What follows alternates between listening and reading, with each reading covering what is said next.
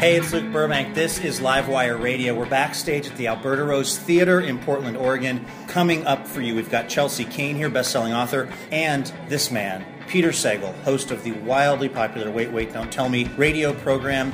Peter, we're talking about getting even this week. I'm wondering, uh, have you ever exacted revenge on an enemy? No, but I've got a lifelong plan to finally put Ira Glass in his place. It dates back to the days when he stole my concept for an award winning, uh, groundbreaking journalistic radio show that told stories of import and emotional intimacy and reduced me to going to Plan B, which was a stupid ass quiz show with fart jokes. And I'm a little bitter. And then he will likely do an entire one hour episode of This American Life about it. I know, and that it'll, will win a. Peabody. Our entire hour, Peter Sagal's lifelong quest to destroy me.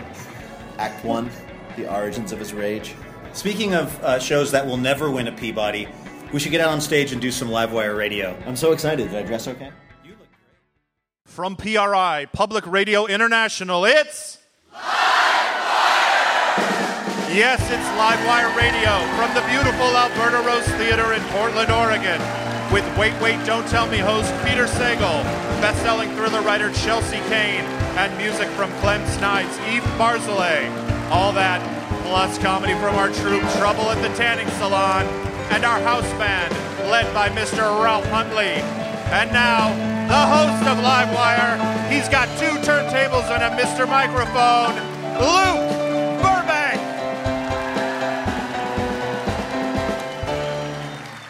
Wow. Thank you very much, Portland. Welcome to Livewire. We have a great show in store for you. This hour, this show is all about getting even. We've got best-selling author Chelsea Cain coming out. She's got a new book about a character named Kick who gets even with some real bad people. We've also got uh, Peter Sagal, host of Wait, Wait, Don't Tell Me here. When I think about getting even, the thing that comes to my mind is associated with my very favorite slash very worst habit, which is gambling. I love gambling, and I walk. You guys sound like you're also gamblers.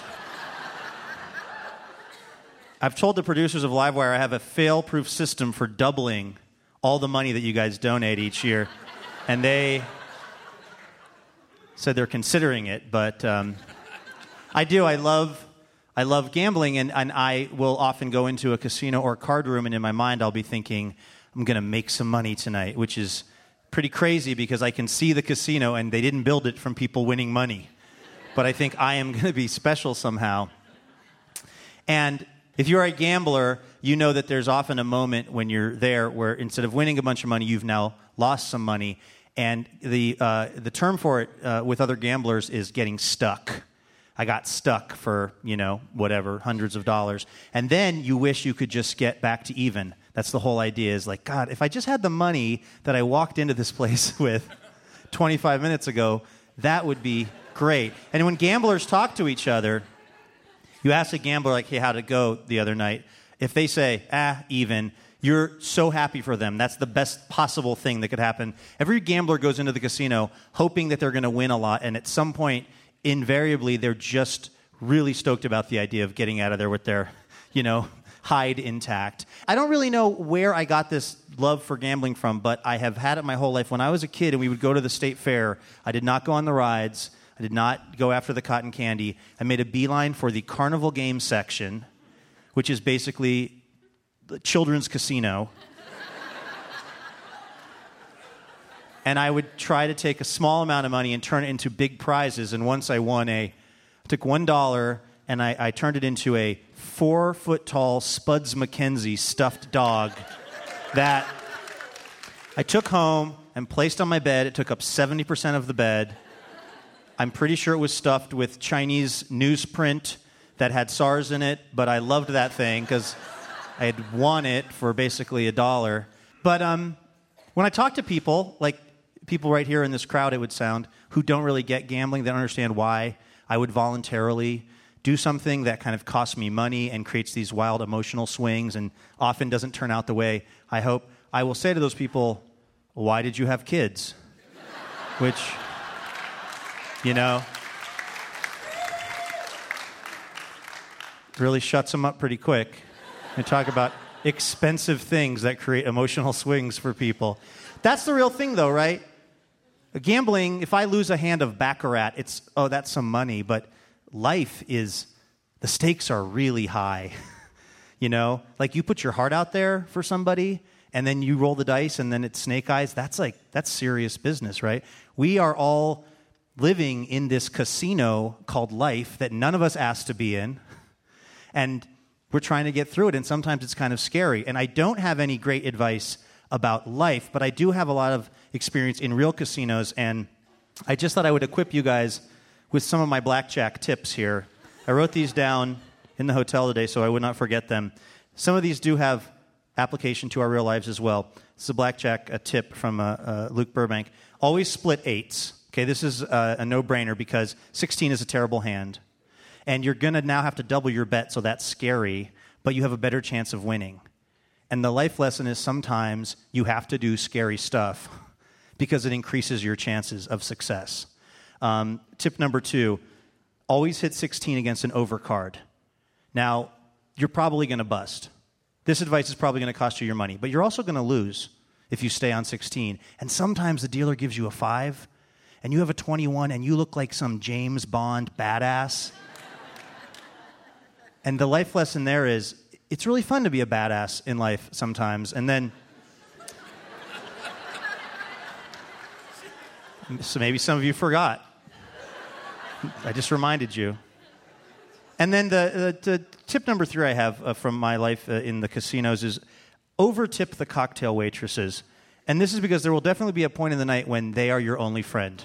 And, and the life lesson there is identify the people who are making your life better or at least tolerable and shower them with love. So, those are our little gambling tips for the show. You can use them, you cannot use them.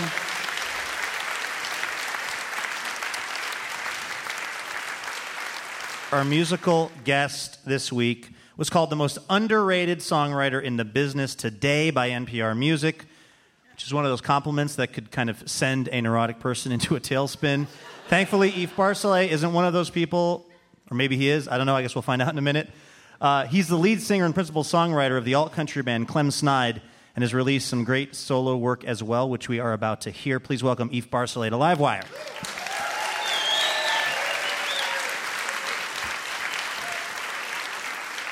Thanks. Good to be here. Uh, you were born in uh, Israel and then raised in Teaneck, New Jersey. Two cradles of alt country music. I think it can be agreed. Yes. But I do, uh, I do live in Nashville now, so I'm trying to, you know. How did you uh, first uh, fix on this sound? Because uh, I've been listening to your music a lot this week. I've really been enjoying it, but it doesn't say Teaneck, New Jersey to me. Like, were you, were you sort of an oddball there growing up, uh, or? Well, I, I mean, for me personally, like my parents came to New Jersey when I was six, and uh, and Israel is already kind of an ephemeral sort of place in a way. So I never knew, I never knew where I belonged, you know. Um, and uh, something about like old country music, just you know, maybe I just envy the, those those sorts of roots that I never had myself. That's that, that sounds good, yeah. right? I just figured it out here tonight. Easy, ladies, he's taken. I see a wedding ring. Some of them are fanning themselves because it's really hot in here, some because they're near swooning, Eef. Um, I, I, was looking at your, uh, your tour dates, and you've been doing something that I, a lot of uh, my friends and, uh, and musicians I admire is, have been doing, which is you've been playing these very intimate living room shows. Yeah. How's that going? It's it's going. It's great. I uh, yeah. I I'm just I'm still sort of processing it. Uh, when when I first heard about the idea uh, a couple years ago, I, I did sort of uh, I balked. Now explain uh, for people what, what a living room show actually entails. Yeah, it's it's a it's an interesting process. It's not quite a show, um, and it's not quite a party, and then it's just a couple clicks off of like selling some Amway products. You know what I'm saying? like, just one just a little hipper than selling Amway. Um, Because you'll sell you'll sell uh, tickets. People will go over to somebody's house. You'll come by. You'll play some music for big Eef Barzelay and Clem Snide fans. They're stoked. They get to be very close to you, but you also Very get to be very close to them. Yeah. I don't know. You trade a certain mystique that the stage affords you uh, for a, for a kind of weird intimacy that's that's really sweet. You know, I mean, I go back. I've been back a couple times now to some of these people's houses, and it it almost feels like some weird high school reunion. You know, we're like, "Ah, I know you, and then we have this intimacy, but we don't need to talk to each other very often. So, and that's how I kind of like to. Uh, I think I prefer to relate to my fellow humans in that way. It seems everybody wins. Well, what song are we going to hear right now? Well, so yeah, so I'm also not only do I play in, in my fans' uh, living rooms and oftentimes sleep in their guest rooms, um, but I write songs for them too. I, I have this thing where, you know, you make a, a little offering to the PayPal gods and you send me an email with just some information about. Usually, it's for like a loved one or a, you know. So I made a record. I, I kind of amalgamated a lot of the songs, and then I used the name Mary kind of for most of the songs. So Oh. it became a Songs of Mary. Mary became a kind of I'll just imagine you're singing Luke, but that's fine. Right. What's the song called? it's called Good Night Nobody. Eef Barzelay on Livewire.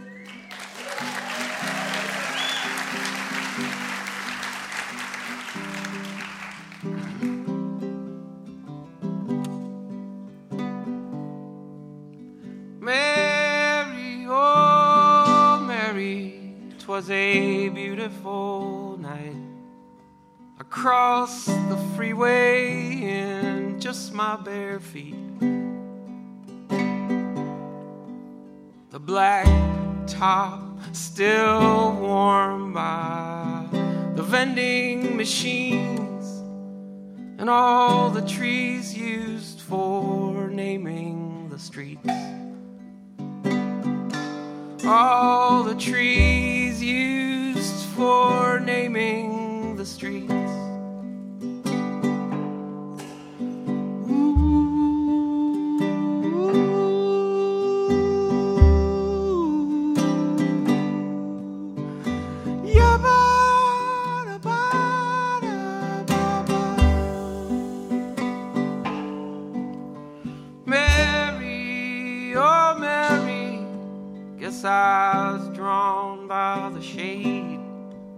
Like a bird with a nest on its mind.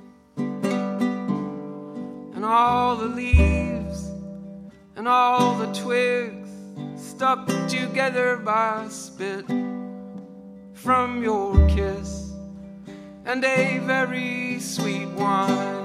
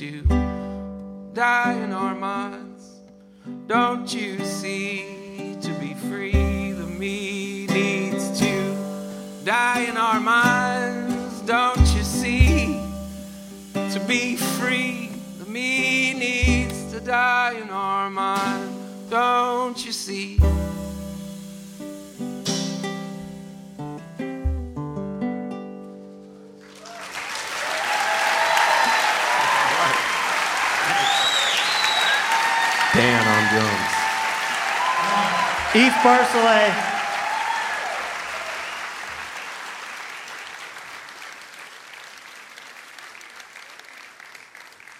He will be back out here just a little bit later. You are listening to Livewire from PRI, the show that's had Invisible Touch by Genesis going through our heads all week until we just heard that.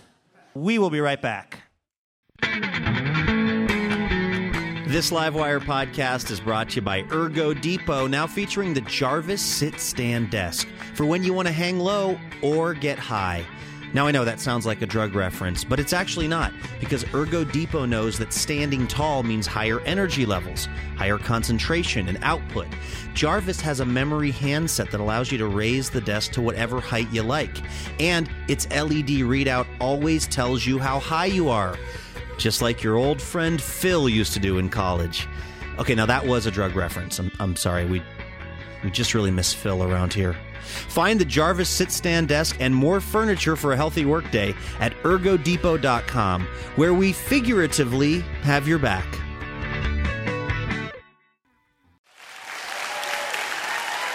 Welcome back to Livewire Radio. Our next guest tried a lot of things before becoming your favorite public radio host. Who writes these, by the way? Because I'm also a public radio host um, has to read these. He's been a playwright, an actor, director, a travel writer, even a ghostwriter for a former adult filmmaker. In 1997, he joined the panel of an adorable little news quiz on NPR, and in a matter of months was declared host. Please welcome host of the wildly popular Wait, Wait, Don't Tell Me program and the author of The Book of Vice, Peter Sagal, to Livewire.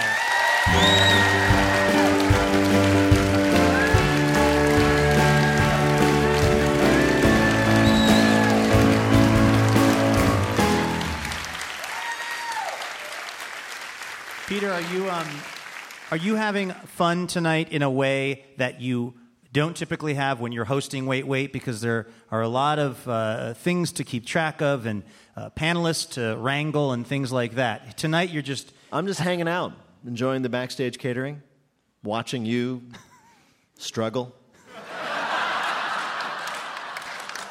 well. Feeling, I learned feeling- from the best. I understand. It's great. This, no, this, this is a much better gig.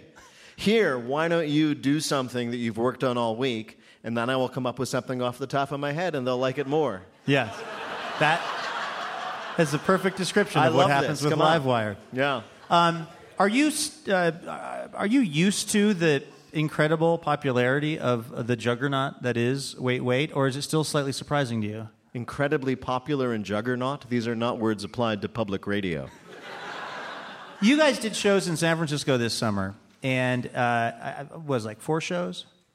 Yeah, we, yeah, we did. No, we did three shows in San Francisco and then a bunch of reruns that we taped there, so it sounded like more. And I heard that that sold out in like six hours or something. This was a big There's auditorium. nothing to do in San Francisco. Seriously, it's a backwater. You you go look at the sea lions, maybe you get some chocolate at Fisherman's Wharf. There's nothing. So of course they would come see a radio show. Just think of the kind of person who would take an evening out of their lives and come see a radio show Yeah. Being taped.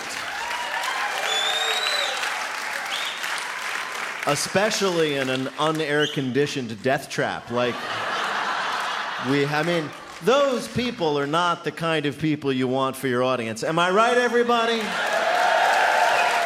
Yeah.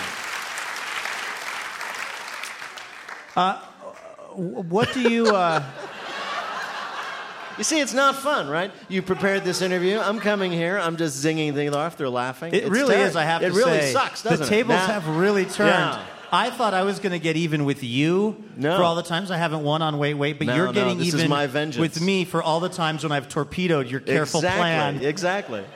When I could see that you're about to say a carefully written little uh, bon mot at the end of something, and then I yell my thing about. Yeah. Duty. And everybody laughs, and I know that in the edit, no one will ever hear the thing that I wrote. It'll be you. It'll be Luke. And it's like, this is great. Are you getting the amount of enjoyment out of being the host that you thought you would? Because a lot of people are huge fans of yours, and, and it's a, a gig that many people would envy. No, it, I, I, I'm sorry. I, I do, and I apologize for doing this, uh, tend to extend my self deprecation a little too far. Uh, and the fact of the matter is that I have, in fact, the best job in the world. Uh, it's it, except for maybe for you because you get to do what I do and you have a backing band. which and I'm doing, awesome. I'm able to do hot yoga too Yeah. during the show, so it's Yeah. Very efficient. It's it's a radio show. It's a weight loss program. Yeah. It's awesome. No, it's wonderful because, uh, in fact, uh, I get to do shows uh, every week. I get to do a show with wonderful people, such as yourself and uh, your colleagues on our panel. And uh, I also do it for the best people in the world who are public radio fans.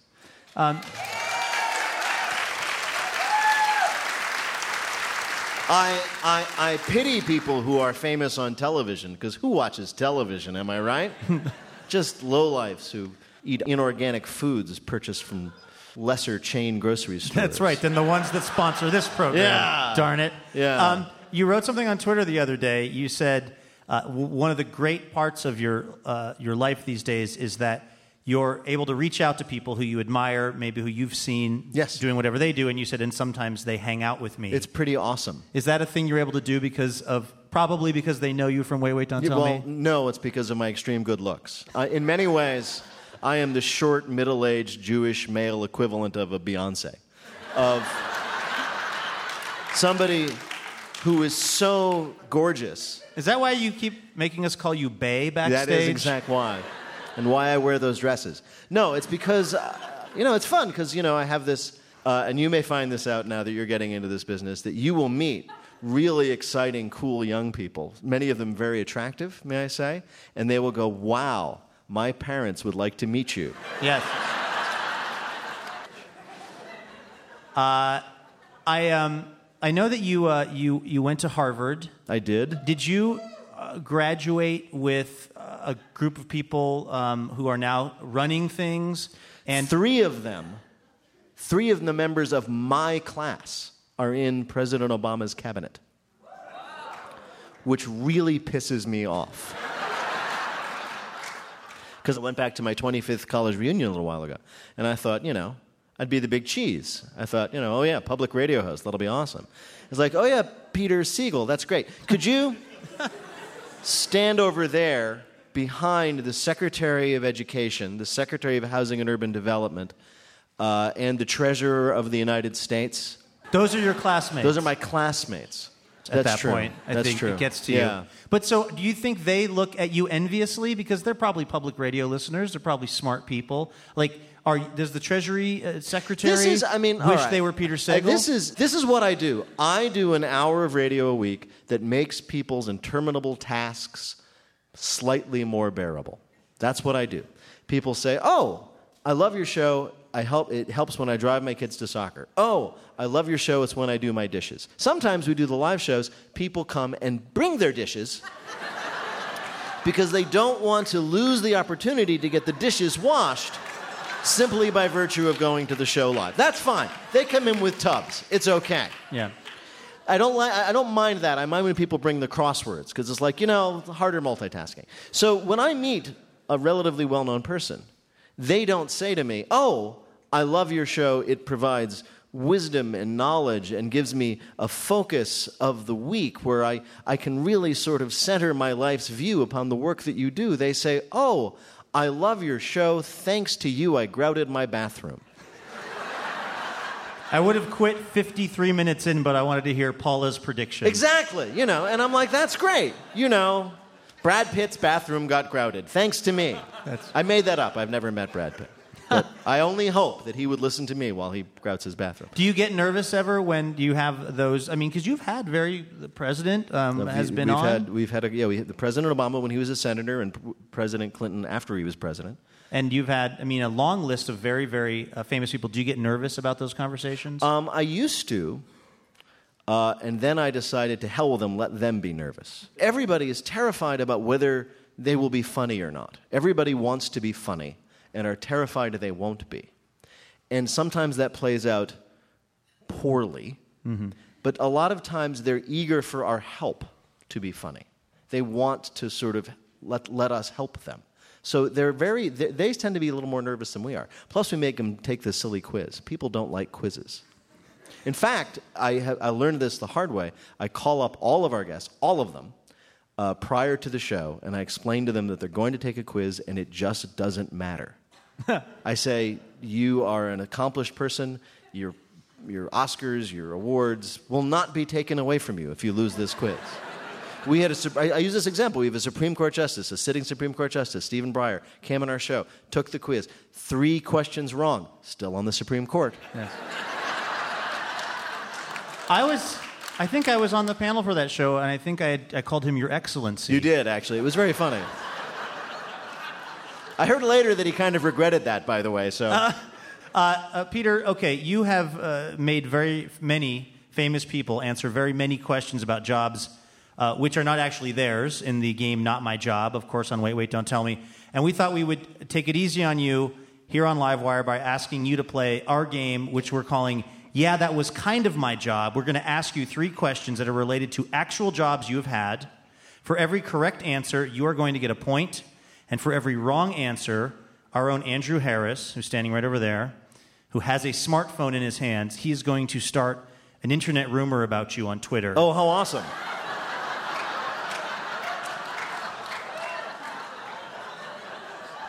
So I have some suggestions. Stakes are pretty high. Yeah. Andrew, are you are you ready for this? Yeah, it's going to be totes scandalous. Okay. So can you uh, let's start with uh, what what rumor is uh, Peter playing to try to keep off of the internet here on question number one? If he gets the question wrong, I will tweet uh, Peter Sagal dated Cher for three months in 1989, and she broke it off due to his lactose intolerance.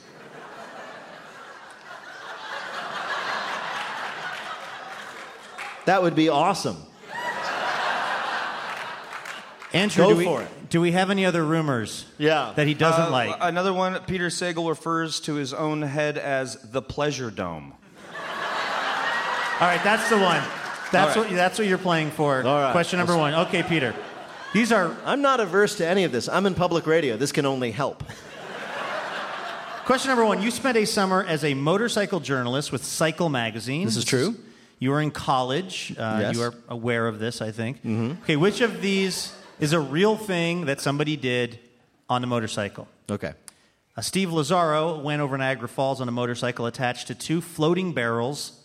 He broke both legs and a couple of ribs, but otherwise survived. Okay.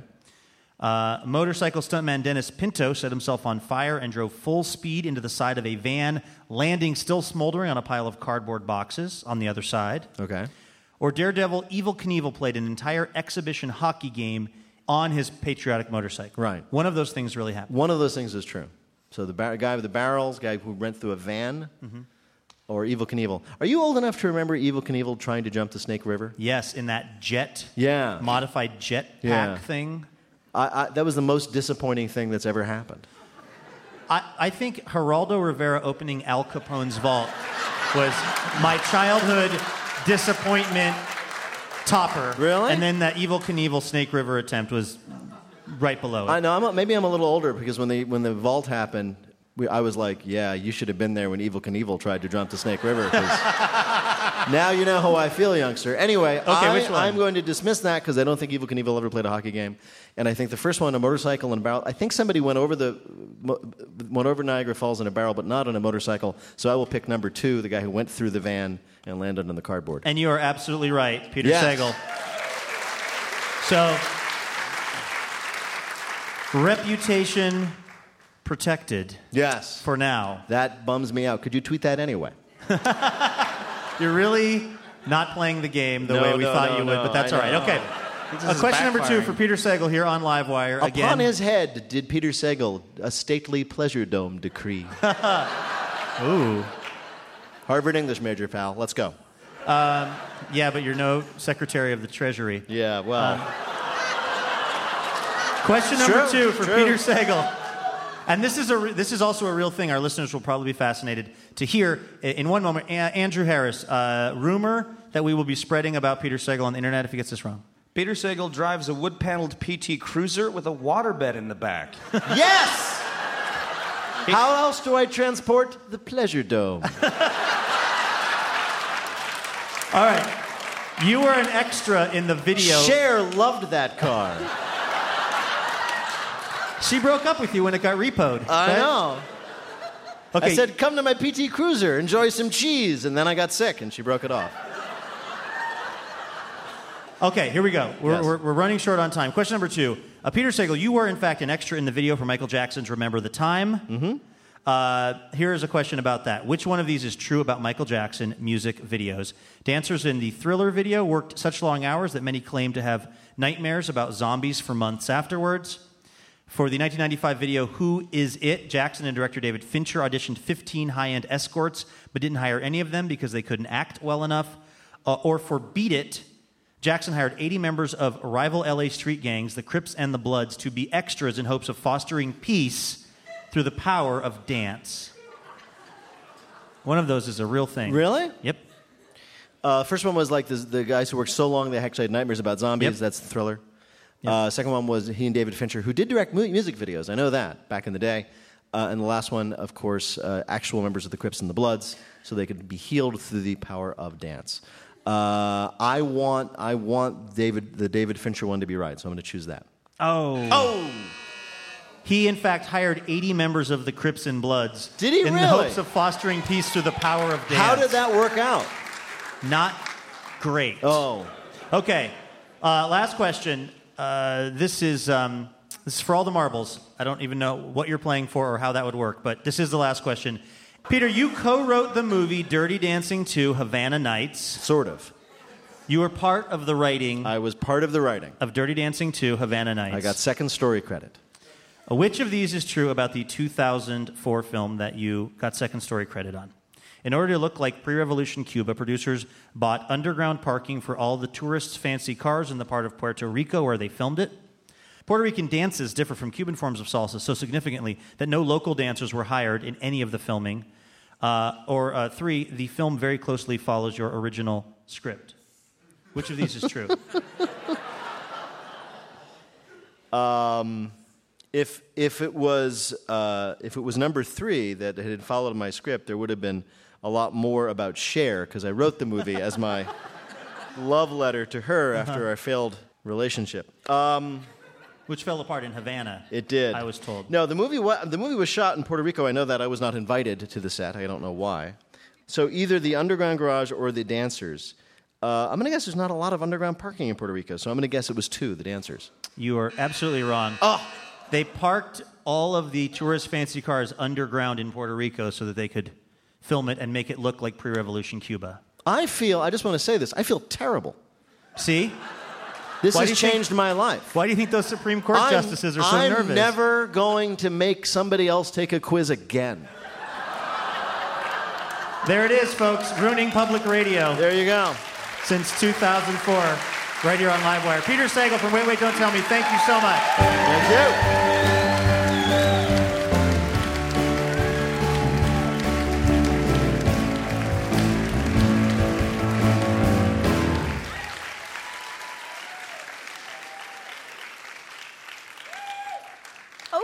Welcome everyone. Just a reminder uh, this is group talk therapy for people who have trouble with compulsive avenging to the point where it's making their lives unmanageable. Uh, please introduce yourselves and tell us about your most disordered revenge behavior. Uh, Brian Mills, why don't you start? All right. Well, um, my daughter was on vacation in France, and uh, men broke into her hotel room, and she was taken. I swore revenge, and you see, I have a very particular set of skills. So, 130 bodies later, my daughter was safe. Oh, okay. Uh, you, Beatrix. Sure, I'm Beatrix. I went on a blood soaked spree to kill my ex boyfriend Bill because he shot me in the head and left me for dead. I killed 88 assassins in one night. Personal best. Hello, uh, Hamlet, Prince of Denmark. So, I swore revenge for the death of my father, but coincidentally, a totally separate revenge was conceived against me. Then both revenges met simultaneously, and there were casualties everywhere, including pretty much everyone I've ever known and didn't know. Oh, Okay, that's great, Hamlet. Now, everyone, how was our week? Anyone have revenge feelings this week? Uh, yeah, I do. Um, Tuesday, I was cut off on the freeway by another motorist. No wave. So I followed him, I overpowered him, and I burned his car with gasoline. Okay. All right, anything else, Brian? There's a chance I hobbled him. Okay. Oh, you know what? How about just honking the old horn, just toot toot. you know, people respond to that, and it's not actionable. You know, this might be a good time to go over some what ifs. Okay. Oh, what do you mean, all what- right. what all if? right. What? What do you do if you're at a drive-through and they get your order wrong? Um, cut their Achilles tendons with a boot razor and bleed them slowly until they're dead. No. No, no, no, not that. No. You go back and you tell them to give you the correct order and they will fix it. No muss, no fuss, no bloodletting. Okay, next. A group of children has been stealing cherries from your cherry tree. Oh, no, no, I know this one. Yeah. Uh, you devise a complex plot involving a traveling group of actors that will conclude with you fighting the children to death with swords. No, no, no, no. You kill the parents in front of the children as they watch. No, Yeah. ne- neither of those actually. You, you just, you go to the parents and they'll handle it. Nobody dies. What, can the actors still be engaged? No, no actors, no plots. Seems like you're going to want a traveling group of actors. That will never come up. You'd be surprised how often it actually does. Uh, I have a question. What happens when someone doesn't call you back after like three really good dates? Well, uh, what do you think happens? You tie them to a chair and carve Latin curses into their chest while singing Beyonce's All the Single Ladies in the style of Tom Waits.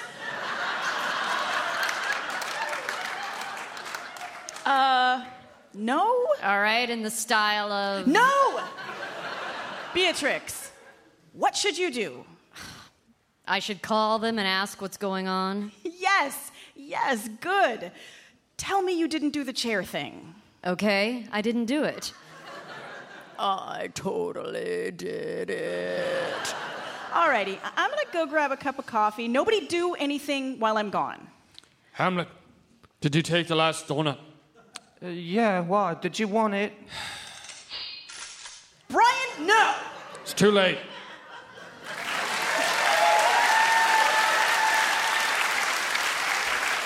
That was Andrew Harris, Sean McGrath, Laura Faye Smith, and Courtney Hameister. Livewire is brought to you in part by Whole Foods Markets, working with their seafood buyers, suppliers, and the industry as a whole towards healthier oceans. Because the ocean can't just show up at the gym. That would be awkward. And the treadmills are moist enough as it is, not unlike our Livewire audience. More information can be found about Whole Foods Seafood Rating Program at eataspromised.com. New York Times bestselling author Chelsea Cain is no stranger to violence, at least the imaginary kind. Writing a six part heartsick series of serial killer novels, she had to find some pretty original ways to kill people, including a poisonous octopus that was used as a weapon. Now she's launched a new series, One Kick, which follows Kick Lannigan, a woman who was abducted as a child, but in lieu of therapy to get over it, takes up martial arts and discovers that it feels really good to hit something. Here to tell us more about Kick, please welcome Chelsea Cain to Livewire.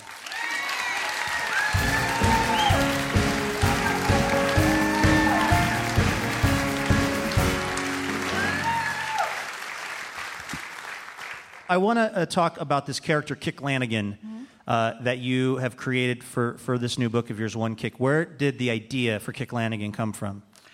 Uh, she owes a, a, like a real debt to um, Elizabeth Smart and Jaycee Dugard and the kind of uh, infamous abductee victims. Yeah, we should remind people that those were both women who were abducted for certainly uh, Jaycee Dugard for a really long time, years and years. They were they were girls who were abducted and thought dead, and then found, and you know, therefore were sort of resurrected, and were very powerful stories. Like because we all knew their faces, and to have them come back, I think we all claimed them as sisters and daughters.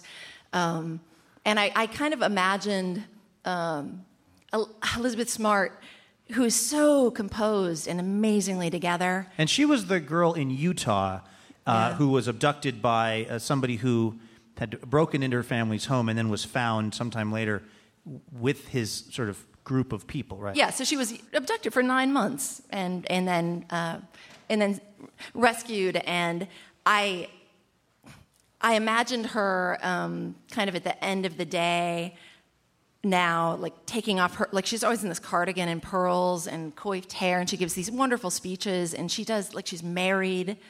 And I imagined her maybe taking off the cardigan and the pearls and putting on like a black leather cat suit and like picking up a utility belt with ninja stars and going out after bad guys. and that was the beginning of Kick Lannigan. Where do you get a name like Kick Lannigan? Uh, Kick, actually, I read a, a, book about the Kennedys when I was in middle school, like one of those like paperbacks, like Dynasty of the Kennedy books. And I, uh, there was the, JFK had an older sister named Kathleen Kennedy who mm-hmm. died in a plane crash over England um, after the war, after World War II. And she was a really kind of cool girl who was very independent. And uh, they called her Kick in the tradition of rich families where they have like nicknames for each other. Because everybody is the seventh person with that name in the lineage. So, right. I didn't even. So I hadn't even really thought have thought some kind through. of a little cute I, name. I tried so hard to get people to like call me a nickname when I was in middle school. Like you know, like I really tried to get that to catch on. Like yeah. I, you know, please like call me Cookie. You know, like everybody and people were like no. And yeah, you don't get never, to pick your nickname. It's really hard. I really I hated the name Luke uh, growing up, and I wanted to go by my middle name, which is Christian. But around the time when I decided to do this, I'd also gotten on a baseball team where we had jackets with our Yeah. name. So I was like, as soon as I grow out of this North Central Little League jacket, which said Luke, Yeah. I'm going Like to Christian. Christian. or maybe Cobra. Cobra. And, um, really? Like you actually like paused between Yeah, Christian and. Cobra? Like that was a Yeah. because I feel then- like Cobra was Yeah. really awesome. And then I didn't grow out of the jacket for like four years, and then I was over that idea by the time. Okay, so uh, tell us a little bit about. We could talk about my spot, talk about my little league all night, but um, so okay, so so Kick Lannigan is uh, is she's abducted, and what then sort of unfolds for her? How is this maybe a little different than some of the stories that we see in the media, where I don't understand them to be trained in the martial arts and such? Uh, well, the book the book is about Kick Lannigan, who is 21, and her backstory is that she was abducted when she was six, and she was rescued five years later. So um, that is a long period of time when you're a kid, right? That is a childhood, and she, in order to sort of feel safe in the world. Um, uh, develops all of these skills from it kind of encapsulate escape artistry and self-defense um, from like lock picking to escaping the trunk of a car to gutting someone with a hunting knife. You know, you're kind of basic. Your basic. Mm-hmm. There's a badge for that Yeah, like some people knit, some people like learn how to gut other people with a knife. Um, and it was really important to me that she feel like ca- capable. Um, I, in my other books, um, write about a detective who, uh, in, in his twisted kind of love story with a serial killer, Gretchen Lowell, and those books will continue, you know, after they alternate between the two. Um, but Gretchen Lowell is this very char- charismatic figure, and I was amazed when those books came out at how they became the Gretchen Lowell series, and everyone wanted to talk about Gretchen Lowell. And women would come up to me after events and say, I find Gretchen Lowell so inspiring. And I would say, like, you know, she's a serial killer. um, but thank you, and please buy the book. But I, I mean, I think that that was because we are fed these archetypes, especially young women of uh, in pop culture of no matter how successful you are, um, y- y- like women are sort of riddled with neuroses. So you know, we see women who are like very like productive in their jobs on television, right? They've had these high-powered jobs, but they're still really worried about boys, and like that's clearly resonates. But there's also obviously a hunger to just see a woman who um, loves what she does. Yeah. is really good at it and doesn't apologize. And uh, Gretchen Lowell just happens to be really good at eviscerating people in really creative ways. We're talking to Chelsea Cain, who I'm just going to slide back from a little bit on stage. Got the table really close behind me, feeling a little nervous here. Uh, we're talking to Chelsea Cain. You know, with a knife fight, you want to be cl- like proximity. You want to be close because the further away, the more like thrust I get, the more inertia I get with a knife. Yeah. What's um, what is the security situation on this show? Do we still have the plain clothes? We have a lot of air marshals in the audience, Chelsea. I just want to feel like I should clarify that with you. Um, when you're writing a scene, whether it's for your latest book, One Kick, or any of your other books where really gory stuff had to go on and you had to just think about this, what what were you like the rest of the day after you'd just gone into the zone of like the worst imaginable stuff? Yeah, relieved. I mean, it's that thing. Like it's it's it's leading up to that point. Like I get to be in traffic, and I get to be cut off, and I get to just fume, and then I get to go home and kill someone. and not a lot of people can say that. Uh, and I do. I mean, I really do think that it is very cathartic. And I do find that the more stressed out I am, the gorier I'll get, and the more uh, I will enjoy. Just you know, like really unpacking um, the physical violence of a scene. Uh, and like th- th- thriller writers are some of like the happiest people. Seriously, they're some of the happiest people that you'll ever meet because of that. We get it all out on the page. Um, okay, you, you write these characters, and in particular, you write Kick, who's, who's extra great at this stuff. Honest self assessment, Chelsea Cain, how Yeah. good would you be in a pinch with all the stuff you've learned? Do you think you could put it into action? Yeah, I mean, I think I could write about it really good. Like, you know, like. Hold on a minute. I'm writing about yeah, a different I'm going to person write instructions for someone who can actually do this with their hands. Um, I know a lot because I spend a lot of time in the dark corners of the internet. And then I find this amazing information, like about uh, uh, if you're locked in the trunk of a car. That's how half of these people got here. Yeah. It If was you're- a car being towed by a recumbent bicycle, but regardless, it was a kind of a car. If you're locked in the trunk of a car, if it is, an, if, if it is a car that has been made uh, in America after 2002, there is an emergency release lever in the trunk. I know, and it glows in the dark. Like you have no excuse, like not to see this and like pull it and like let yourself out. Uh, That's very good information. I find that kind of thing, and I think, you know, I'm going to put that in a book, which I did. It's in One Kick, along with many other pieces of information that could save your life. I, I mean, I hope it doesn't come in handy, but uh, like statistically, someone in this audience is going to end up in the back of a, you know, Mercury. And the, the point is, like, when you get into a car, when you when you get into a car with a stranger, it's easy. You just ask, "What's what's the year and model of the car?" yeah, And then you know. yeah, easy, easy to remember. Life tips from Chelsea Cain, Simple author of One Kick. Thank you so much.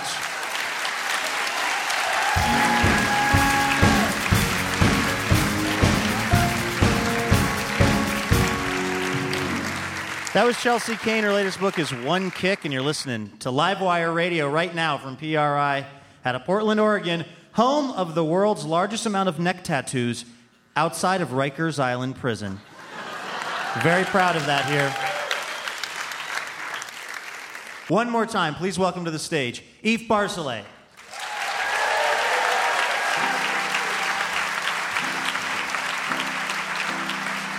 All right. Thanks so much. When somebody loves you, it's no good unless he loves you. All the way. Happy to be near you when you need someone to cheer you. All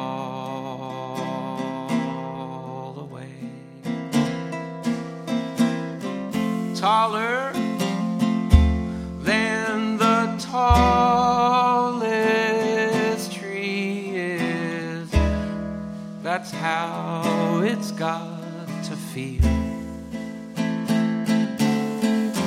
and deeper than the deep blue sea is. That's how it goes. That's how it goes.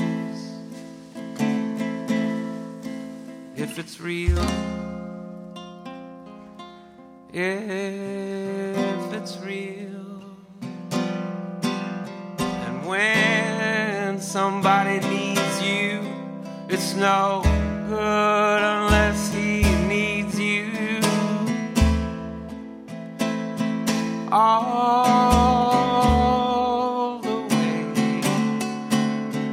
through the good or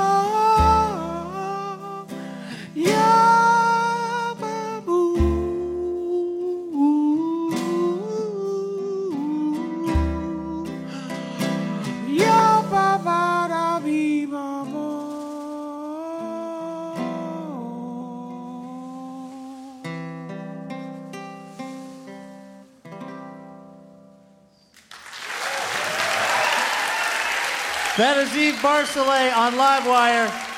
And that is our show. Thank you so much.